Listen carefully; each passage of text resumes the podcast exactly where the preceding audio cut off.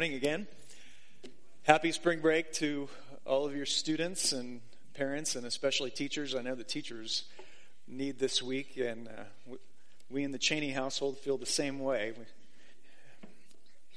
I have a simple two question quiz to start out the sermon today, so grab yourself a pen. You got to write down your answer to this question, your test, your spring break test. What is the name of the fight song or the uh, also known as the service anthem of the United States Navy. What is the Navy's fight song? If you don't know the answer to this first question, then you can't answer the second question. You get an F on the test. Who knows it? What's the fight song? Anchors away. Bum, bum, bum, bum, bum, bum, right? Anchors away. If you answer that question correctly, then you get to answer the second question. Here it is. How do you spell the second word in that title? How do you spell that? A W A Y, right? Anchors away. You, you drop it into the ocean, and, and there they plunge into the heart of the sea. No, I, no, I, I thought so. I mean, for those of us landlubbers who were never close to the coast and whose you know family never had any connection to the Navy, I just assumed it's A W A Y. But no, it's actually a W E I G H. To weigh an anchor is to bring it aboard a vessel in preparation for departure. I didn't know that. The phrase anchors away is a report that the anchors are clear of the bottom of the sea and therefore the ship is the ship is officially sailing. Let me suggest to you that everyone has an anchor away. Everyone has an anchor away in both senses of the term. We, we all root ourselves to something to steady our lives. Particularly, we sing about the storm and the tempest. Particularly in the storm, we, we plunge the anchor down, in this, and we also carry the anchor up, the, something that helps us, you know, move forward. Um, we all have an anchor away, and those anchors are well documented. You've heard it I've talked about it many times in sermons. You've heard it. I mean, it can be a romantic relationship. That's what we plunge ourselves down into, or success, achievement, scholastic success, career advancement. A number of us, we anchor ourselves to our children's success. Some people mistakenly believe that in order for me, in order for me to be a disciple of Jesus Christ, I have to be 100% certain, absolutely certain. And we, we call the anchor certitude, certainty. I've got to have explored every other possible option, and religious, religious certainty is their anchor. On the other side, some people exercise what we would call blind or unexamined faith. Religious faith, kind of the syrupy, sentimental, uh, expression synonymous with optimism. You know, religious faith is my anchor. Look with me today in Hebrews chapter 6, verses 13 through 20, and how it describes the anchor, the anchor of our souls. When God made his promise to Abraham, since there was no one greater for him to swear by, he swore by himself, saying in uh, Genesis chapter 22, I will surely bless you, Abraham, and I will give you many descendants. And so, after waiting patiently, Abraham received what was promised. People swear by some, someone greater than themselves, and the oath confirms what is said, and you know, the oath puts an end to all argument. Because God wanted to make what is said, I'm sorry, because God wanted to make unchanging, the, wanted to make the unchanging nature of his purpose very clear to the heirs of what was promised. God confirmed it with an oath. God did this so that by two unchangeable things, in which it is impossible for God to lie, we who have fled to take hold of the hope that is set before us may be greatly encouraged. We have this hope as an anchor for the soul, firm and secure. It enters the inner sanctuary behind the curtain where our forerunner, Jesus, has entered on our behalf. He has become, and Brian's going to preach about this next week, he has become a high priest, a high priest forever in the order of Melchizedek. 50% of the world's population ties itself back to Abraham. Quite remarkable. One out of every two people living on the face of this earth uh, are, are underneath the umbrella we call the umbrella of the Abrahamic faiths Christianity, Judaism, Islam. One out of every two people on this planet trace their spiritual roots back to this guy who lived 4,000 years ago. Originally, if you recall, his name was Abram. Abram means exalted father. This was a source of embarrassment for Abraham because it was such a misnomer. You know, exalted father, what was the problem with that title for him? Exalted father didn't have any kids. You know, by the age of 75, he's, he still didn't have a, a single son that he could count as his, his, truly as his own seed. But at the age of 75, God comes to Abram and says, Not only will you have a son, but your descendants will be more numerous than the sand, the grains of sand on the seashore. I will give you a land. I will make your name great. I will make you so, so incredibly prosperous. And at this point in the story, God changes his name from Abram to Abraham, from exalted father to father of a multitude. He's 75 years old. Can you imagine going to your friends and saying, Guys, I've changed my name. no longer are you to call me exalted father. You're going to call me father of a multitude. And, and yet, I mean, he, he has nothing to show for it. Curiously, that is kind of how faith works in this life often. I mean, you, you go for a long period of time and you may not have hardly anything to show for it. Sure enough, he goes 25 years in his life and he still hasn't had a son. His wife is about as old as he is and her womb is barren. How can I know that God's promises are true?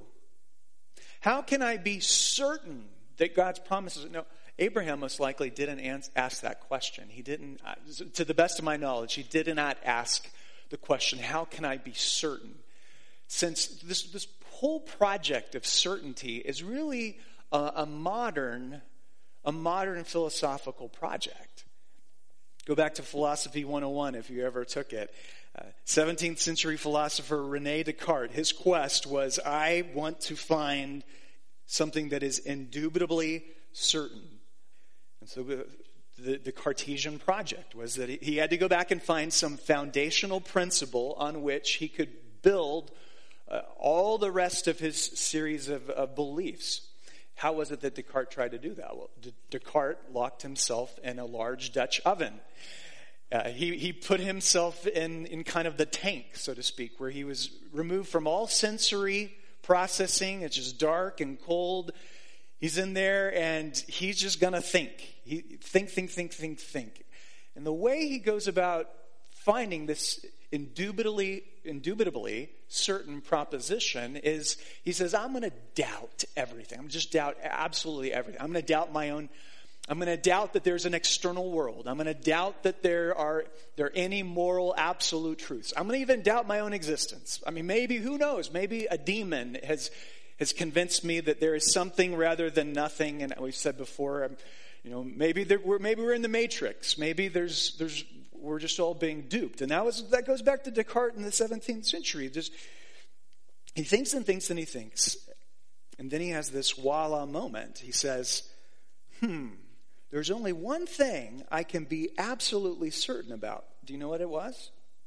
I cannot doubt that I am doubting. Because if I am doubting, then I must be thinking. If I am thinking, then I must have a mind, and, and even better, I must be alive. And so you get uh, cogito ergo sum. I think, therefore, I am. Yes, I'm alive. and he's a very smart man. So he's able to take this, this little foundation of I exist, and he's able to then build all these uh, uh, indubitable certainties on top of them that if I exist, then the world must exist and if the world exists, and you know, so on and so, so forth. For 300 years, people's shape, thinking was shaped by this need for certainty. If you follow, though, uh, at college, I mean, today we don't talk about modernism, do we? We talk about postmodernism. And postmodernism is largely characterized by the belief that you, you can't be certain about anything. You certainly can't be certain about any kind of philosophical concepts. I mean, all philosophy is, all morals are, they're just these culturally constructed terms of living that you really can't challenge other people's moral absolutes. It's, it's yours. It, it, they're subjectively determined. But even though we wade through the waters of postmodernism, nevertheless, there is one form of certain knowledge that we have. There is a, a, universally accepted form of knowledge today that we can be absolutely certain about. And what is that knowledge? It's science. That's the one thing, I'm not saying it necessarily should be, but that is the one kind of form of, of certainty currency that is shared among people today. Coming back to Hebrews chapter 6, though, and Abraham. Let me suggest, I don't think Abraham ever received certainty. Certainty was never the Abrahamic project. He, what Abraham received from God is, is instead uh, one of the best definitions I can give you of faith. Faith is reasonable trust. A good definition of faith reasonable trust in God's promises, reasonable trust in the assurances that God makes to a person. Now, these assurances, when you read the Abraham story, comes in, in a very bizarre form. I'm going to read it to you from Genesis chapter 15, a very bizarre story that this is how in Genesis chapter 15, God swears that he is going to be true to his promises. We read verse 9. The Lord God told Abram, Bring me a three year old heifer, a three year old female goat, a three year old ram, a turtle dove, and a young pigeon. So Abraham presented all these to God and he sacrificed them. Then he cut each animal down the middle and he laid the halves of the two animals you know, side by side. He, he dismembers the animals and he creates what effectively was an aisle to walk down. And we get this weird reference how some vultures swooped down to eat the carcasses, but Abraham chased them away. We wonder what, what that exactly means. Then he gets this vision, verse 17. After the sun went down and darkness fell, Abraham saw a, he saw a vision of a, a smoking fire pot and a flaming torch passes between the halves of the carcasses. So, what do we see? We see fire and we see smoke. Now, what does that sound like that we find later in Israel's story? It's the Exodus. This is the pillar of fire and, and the, the pillar, the cloud of smoke. It's, it's we're getting it in its basic form here in Genesis 15. The, the, the pillar of fire walks down the aisle between the carcasses. And so, verse 18, the Lord made a covenant with Abram that day. But it, but it literally says, the Hebrew idiom there is God cut a covenant. Every time in the Bible you, you hear the words made a covenant, the actual literal Hebrew is God cut a covenant. And what's going on here? What a bizarre story. What, what is God trying to say? Well, in our world, when we sign our signature on the dotted line at the bottom of a piece of paper, our signature is, is there saying that I promise to do this. And I am legally liable if I you know, break the terms of this, this covenant, this agreement that um, or, or we, we will swear, we will, you know, I swear to tell the truth, the whole truth, and nothing but the truth, so, so help me God. But that's the way that we, well, in the ancient world, they didn't have paper laying around. You would, you'd have papyrus, but papyrus was very expensive. You wouldn't go around signing contracts. Instead, this is what we read that they did. A, a king would take a lesser king who, who was called a vassal, a vassal king, and he would make the lesser king walk down the aisle between dismembered pieces of animals. And that was the way the, the king would, the lesser vassal king would swear that they would fulfill their terms of the covenant. Um, they're basically saying, I take an oath, may my body be ripped limb by limb, just like these pieces of animals, if, if I go back on my word. This is what we call a self maledictory oath. This is when you were, maybe you learned this as a kid, uh, your own form of self maledictory oath, the uh, cross my heart, hope to die, stick a needle in my eye. Anybody else? I some of you know you did not learn that. Good. I'm glad you didn't learn that. Self maledictory oaths of the six year old. That's what, but that's what they were saying is, is if, if I don't fulfill what I just promised, that what I swore to do, you know, let this be what happens to me. It would have been perfectly appropriate for God to make Abram walk the aisle, wouldn't? I mean, that's how the, that's how the cultural symbol uh, symbol w- worked. The, the greater king asked the lesser king. But our God turns the symbol on its head. It's not, you obey me, you swear to obey me, and you will get all the promises. Abraham could hardly believe it. And here's where I think the matter of certitude come, comes back. I mean, Abraham, it says that he fell into a deep sleep. I suspect that this whole thing that he was seeing was kind of like a, a trance, vision, dream. He had to wake up from this saying, Was that, surely that wasn't real, was it? You know, God walked the aisle. I, that's so unbelievable. Was that, was, was this real or was this indigestion? You know, was this the matzo balls I had for dinner last night? I mean, he, he, he, in my opinion, he did not wake up feeling indubitably certain. All he had to go on was, I think God promised me this. I think God swore to do whatever is necessary in order to make good on his promises. Brothers and sisters, that's exactly what he does in the death and resurrection of Jesus Christ.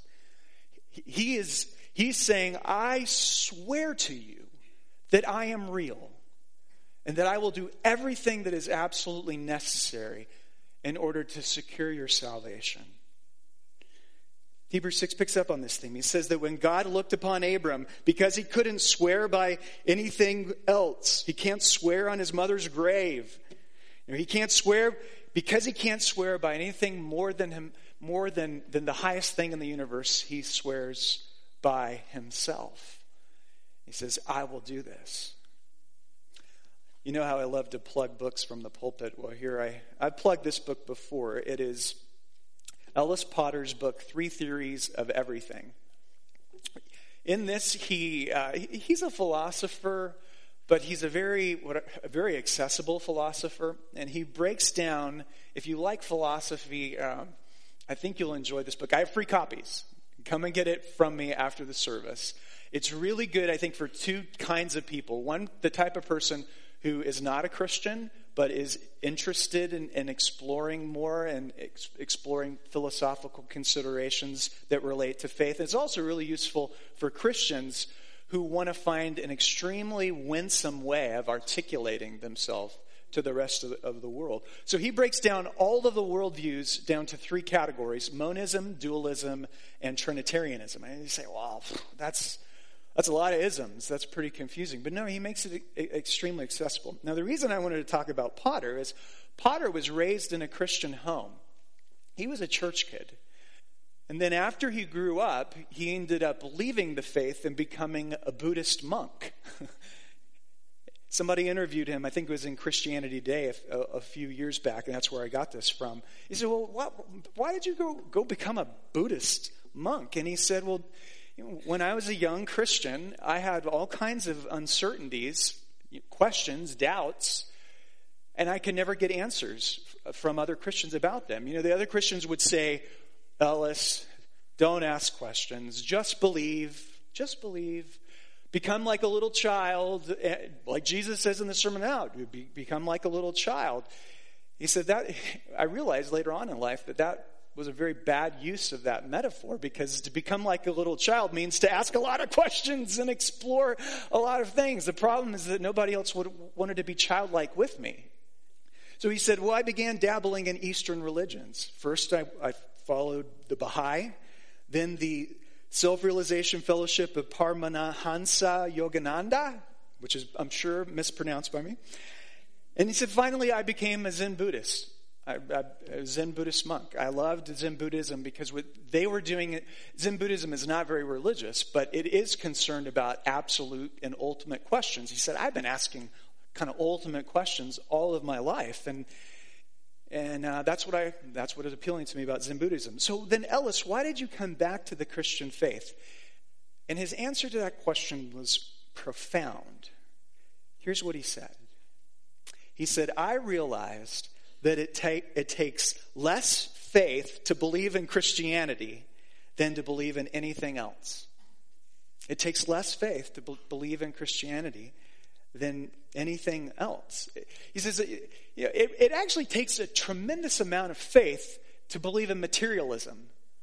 That the only thing that exists is matter. And that the only reason that matter is combined as we see it here in this room today is because by just pure chance and accident, all matter decided, decided to come up with this combination. It's, it's, that takes a lot of faith to believe in pure materialism, doesn't it? He says it also, it takes a lot of faith to believe in humanism, which we kind of see in every Disney movie this idea that human beings fundamentally are good. And he says that takes a lot of faith coming out of the 20th, 21st century or 20th century and seeing how many humans we actually killed, you realize, whoo, you're really. He said something that was also uh, very profound. He said, um, he says, I don't want to have a faith like that. Too much faith, too much faith is actually destructive. Too much faith is destructive. I don't want to have this big faith in a really, in a really flimsy kind of idea. If anything, I want to have a teeny tiny faith in a massive truth. I don't want a big faith in a wrong idea. Um, I know that we humans, we can believe anything. We can believe that the world is flat, and we can believe it strongly enough that we are willing to die or kill for it. But the faith that the world is flat doesn't make the world flat. In that same way, I can believe that Jesus Christ is God and Lord. That doesn't make him God and, and Lord. But if he is God and Lord, then that's a really big truth. And even if I have a, a, really tiny faith in that one independently large anchor. He says, That's what I want. And that's what God is calling us to reasonable trust in the historical reliability of the death and resurrection of Jesus Christ, and reasonable trust that God swears it's true. I swear to you, it's true. Okay, briefly, let's return to the metaphor we started out the sermon with this metaphor of the anchor there are two things necessary, two things necessary that an anchor uh, needs to do in order to provide you security. Two things. First, it obviously has to be attached to you. the anchor has to be committed to you. You can't break the bond between you and the anchor. You, you, need, you need a really thick, massive metal chain connected to the really big metal piece. Uh, that somebody actually came up to me, uh, a Navy midshipman came up to me after the first service and said, you know, the anchor, the, the chain is every bit as important actually as the anchor itself. That if you have a really teeny tiny um, chain uh, that uh, that you'll just get still blown all or pushed all over the, the water without without having a, a substantial chain. I didn't know that. Okay, but secondly, more more profoundly not only does the have to be connected to you, the anchor has to go into a realm where you cannot go. The anchor has to go to a place that you cannot see. The problem is with it's with the water, isn't it? The water, we're always bobbing up and down and, and feeling seasick, and nothing is stable. And isn't that what this life feels like. And then the storm comes, and now I'm, I'm going every which way. The water is constantly changing. The water is the problem. And you don't need just an anchor to go into the water. You needed to go to a place where you cannot go. And where is that place? To the rock, to the rocks on the bottom of the lake, on the sea, to the immovable, immovable, stable, secure. You don't need simply an anchor that's committed to you. You need an anchor that enters into the deeper realm and locks on to the stable thing there. And we know then, you know, the physics of it, that if you can actually latch on to something that is stable, then that stability, you know, it, I don't know, force diagrams and all how that works, but the stability of the bottom is actually transferred up the chain to the, to the ship on top. Tim Keller writes this. He says, uh, the problem is with the water, that this world, this life, doesn't it feel like just crazy, topsy turvy water. One of the hardest things about getting older is you see how everything is changing. And I know when, when you're 15 and you have a conversation with your grandmother, and she's, she always brings up how things are, today are not the way they used to be. And it's so easy to look, you're going to be saying that too very shortly. You start saying that in your late 30s, I think. Definitely by your early 40s, you start saying, wow, that's not the way they used to be. Um, things are always, they're always changing. One of the hardest things about getting older, Keller goes on, is, is to see how quickly your company seems to get over you when you're gone. How quickly, even after a funeral, one of the things that's most unnerving, uh, he says, about going to lots of funerals is you see how quickly people move on with their lives. How quickly they move on without the person they just said goodbye to. Everybody has an anchor away. Most people's anchor is stuck in the middle of the water. It's not attached to anything firm. You've even seen this. Like you try to anchor yourself to a romantic relationship, or you watch a friend do that, and then their relationship just crumbles. And what happens to them? They crumble with it. It annoys you that they're, they're so out of touch at that point, Cause, but it's I mean, what happens when you lose your job and everything was built on your career success? Everybody has an anchor away. Are there, are there, here's a question Are there any rocks at the bottom of the universe? Is there anything that doesn't change? Is there anything we can count on? Is there any solidity we can count on that will never let us down? And the answer to that question, according to the author of Hebrews, is yes. Yes, there is. Verse 19. We have an, an anchor of, I love how he puts it, it's an anchor of the soul. We have an anchor, the soul is the center of, our, of us as human beings. We have an anchor of the soul that is firm and, and secure and has gone in, he says at the end of verse 19, it enters the inner sanctuary behind the curtain. What in the world is a curtain doing in the middle of an anchor passage? and the answer is it's referring to the Old Testament sanctuary, the Old Testament. Uh, how there was a veil in the in the temple that separated the most holy place from the holy place. Behind the veil was the Ark of the Covenant, which the high priest was able to enter into, to come before the, the presence of God and the glory of God one time a year through the sacrificial blood of the sacrifice of, of atonement. And he says that Jesus has gone there. Jesus is a forerunner for us, which means that we will one day too enter into this heavenly sanctuary, not this sanctuary made with the hands of men, but in he's gone as a priest. He's gone not as a priest in the order of Aaron or Levi who who had to offer sacrifices every day, who, who died and had to be replaced year by year, who offered the blood of bulls and goats, which can never take away sins. He'll tell us in chapter 10 later on. But Jesus, Jesus entered into the Holy of Holies once for all with his own infinitely precious blood and indestructible life. The anchor is Jesus Christ. And we are anchored not to the bottom of the world. It's an inverse I love that's my favorite part of the passage. It's an inverse anchor. We are our anchor has gone into the to the to heaven itself, and it's rooted itself, you know, around the ark of the covenant, so to speak, in the presence of God. And then this giant chain comes down down to earth and uh, and and anchors us here. About the same time, Anchors Aweigh was being written a Baptist pastor in West Sussex, England, was writing what would end up being his most famous song or uh, most famous hymn. It was originally published anonymously in a book. Um, get this title. This is a great title. Hymns of Praise, a new selection of gospel hymns combining all the ex- excellencies of our spiritual poets with many originals too. the, yeah, that he was a pastor. He can't do titles. That's, uh, that's how it works. The original name that the, the pastor gave to this hymn was, quote, the immutable basis for a sinner's hope. It just kind of lacks a ring to it, doesn't it? Yeah.